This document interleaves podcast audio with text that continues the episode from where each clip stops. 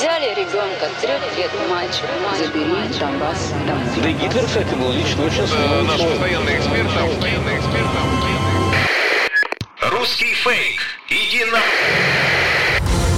Розвінчуємо російські фейки, які прагнуть зламати наш дух. З експертом детектора медіа Вадимом Міським на українському радіо. Вітаю! З вами Вадим Міський, і ми починаємо розбирати на атоми чергову порцію ворожої брехні і відправляти її у слід за російським кораблем. Російська пропаганда не вщухає, щодня з'являються нові епізоди, і незалежно від того, чи тримаємо ми зброю в руках для захисту нашої батьківщини, усі ми з вами є на інформаційному фронті, і тут боротьба також запекла. Кремль прагне знищувати нас не лише фізично, а й морально. Фейками окупанти ціляться у наш дух і хочуть похитнути наш спротив. Тому знати фейки в обличчя це бути озброєними в інформаційній війні. Нагадаю, що для вас працює команда аналітиків детектора медіа, яка щодня фіксує та спростовує ворожу пропаганду. Ми не лише готуємо підбірки спростувань, а й розповідаємо про те, як навчитися розрізняти маніпулювання, шахрайство та дезінформацію самостійно.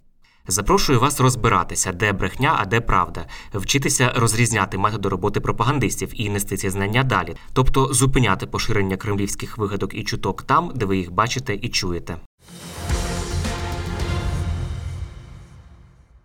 У соціальних мережах з'являються дописи про те, що Харків планують здати окупантам, оскільки у місті нібито звільняють працівників комунального підприємства Харківські теплові мережі.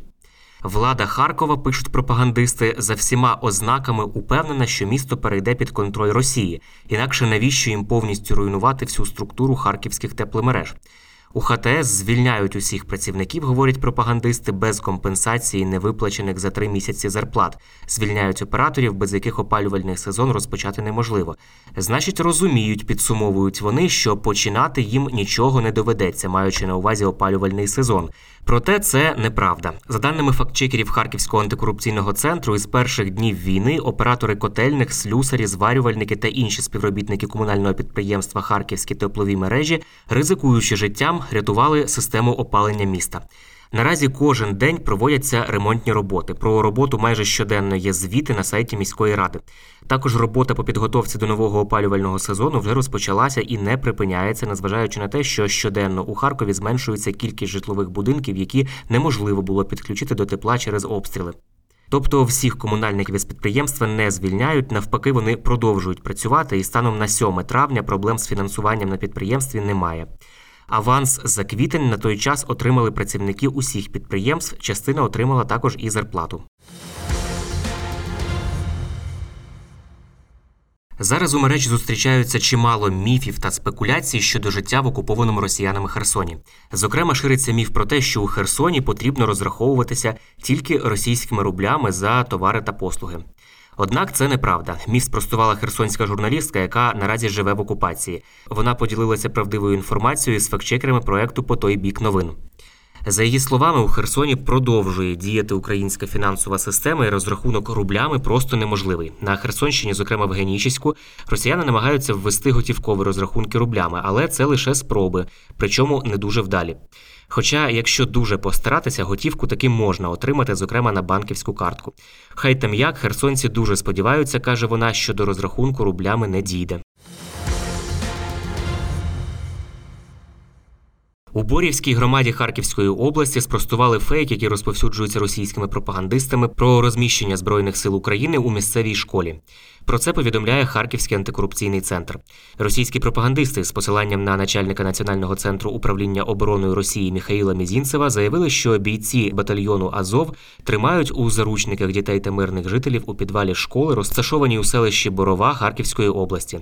У фейковому повідомленні сказано, що у дитсадку Берізка українські захисники обладнали казарми, а також розмістили військову техніку на вказаній території. Пропагандисти поширюють брехню, що українські військові тримають мирних жителів не лише у підвалах дитсадку, а й у школі. Серед заручників, згідно із заявою росіян, окрім дітей, є жінки. Населений пункт Борова з 13 квітня перебуває під повною окупацією російських військових. Вони квартируються у будівлі місцевої школи та дитячого садка. Активісти Харківського антикорупційного центру наголосили, що Мізінцев часто займається поширенням фейків. Раніше він поширив неправдиву інформацію про те, що українські військові розміщують вогневі позиції у Кам'янці-Подільському на території школи інтернату номер 2 а також на території дитячого туберкульозного санаторію. Росії видали фанатів Путіна на Херсонщині за іноземних журналістів. Російський пропагандистський перший канал показав сюжет про нібито іноземних журналістів, які відвідали окуповану Херсонську область. Насправді ж, як виявилося, ці журналісти це блогери, фанати Путіна, які вже не один рік живуть у Російській Федерації. На це звернув увагу колишній журналіст телеканалу Дождь Ілля Шелепін, про що він повідомив на своїй сторінці у Твіттер. Він розповів, що Томас Ріопер і Джон Дуган, яких показали як іноземних журналістів, насправді ні в яких змі не працюють. Цитую слова Шелепіна. Перший канал показав сюжет про те, як окуповану Херсонську область відвідали із захопленням так звані іноземні журналісти. Насправді ж цими журналістами виявилися блогери-фанати Путіна, які багато років мешкають в Росії Томас Рьопер і Джон Дуган, які в жодних змі не працюють, зазначив Шелепін. При цьому пропагандисти протитрували Рьопера як журналіста видання Антішпігель з Німеччини. Насправді це його особистий блог, який ще й створений на домені, зареєстрованому в Росії. У цьому блозі лояльний до Путіна Рьопер ретранслює усі методички Кремля. Як розповів дописувач Майкл Елгорт у коментарі до допису Шелепіна у Твіттер, росіяни ввозять такий набір псевдожурналістів, до якого входять 9-10 осіб по усіх захоплених місцях. Україна, начебто, хоче захопити дві області в Білорусі. Таку інформацію поширили білоруські пропагандисти, зокрема Ксенія Лєбєдєва в ефірі телеканалу Білорусь 1 У телесюжеті йшлося про те, що так звані бандерівці планували захопити Брестську і Гомельську область Білорусі. За словами пропагандистки, бандерівці мріють додати до України частину Брестської і Гомельської областей, а від Росії землі, які відійшли до її складу лише у 18 столітті. Чому південь Білорусі такий важливий для українських націоналістів? Говорить вона, тому що ще у 2018 році, а це 5 років тому, вони планували, що саме ця територія про всяк випадок може стати плацдармом для введення російських військ в Україну, заявила білоруська пропагандистка Лєбєдєва.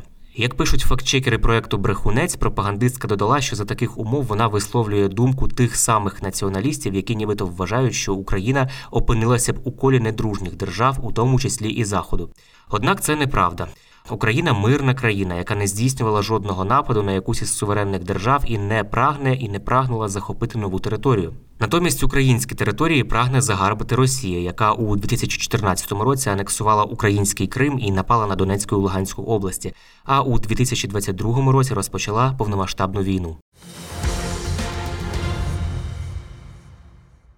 Через вступ до НАТО Фінляндія, начебто, втратить стабільність. Такий меседж розповсюджують російські пропагандисти, зазначають у центрі протидії дезінформації при РНБО. За версією російських пропагандистів, нейтральна Фінляндія вирішила проміняти доступний російський газ на членство в НАТО. Жителі Фінляндії відмовились платити за російський газ в рублях. Щоб покрити дефіцит, Фінляндія збирається докупати газ у США за завищеною ціною, говорять вони.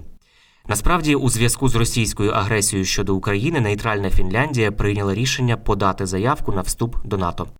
Водночас, щоб убезпечити себе в майбутньому від російського газового шантажу, Фінляндія орендувала в компанії Accelerate Energy із Америки плавучий термінал для видобування та виробництва зріженого природного газу, пояснили у центрі протидії дезінформації при Раді нацбезпеки та оборони України. Це були головні фейки на сьогодні. Нагадаю, що не потрібно довіряти чуткам і пліткам, особливо якщо це якась напівсекретна тривожна інформація, яку переказав знайомим знайомих хтось з адміністрації, або ви прочитали її у незнайомої вам особисто людини в мережі. Як правило, за такими неконкретними джерелами та емоційним панічним викладом ховаються спеціально вигадані ворогом плітки, які мають намір нас деморалізувати. Це може бути також частина ворожих інформаційно-психологічних спецоперацій. Є офіційні джерела, і тільки їм ми довіряємо у час війни. Отримали тривожну новину від знайомих, чи у вайбер-чаті, або у телеграм-каналі, чи хтось у повідомлення приватні вам надіслав. Панікувати не потрібно і переповідати одразу всім навколо також не потрібно. Спершу ми дивимося, чи є це в новинах суспільного мовлення, чи писав про це Офіс президента, Міноборони, Генштаб, ваша обласна адміністрація або місцева рада. Якщо такого у офіційних джерелах немає, то інформація швидше за все не варта вашої довіри. Пам'ятайте, що плітки це потужний інструмент ворожої пропаганди, а наше з вами завдання не залишити пліткам шансу на виживання. Бажаю всім моральної витримки і нагадую, що всі ми бійці інформаційного фронту, і від наших дій залежить успіх всієї країни в інформаційній війні. З вами був Вадим Міський. До зустрічі. Русский фейк. Иди на... Розвінчуємо російські фейки, Фейки. які прагнуть зламати наш дух. З експертом детектора медіа Вадимом Міським на українському радіо.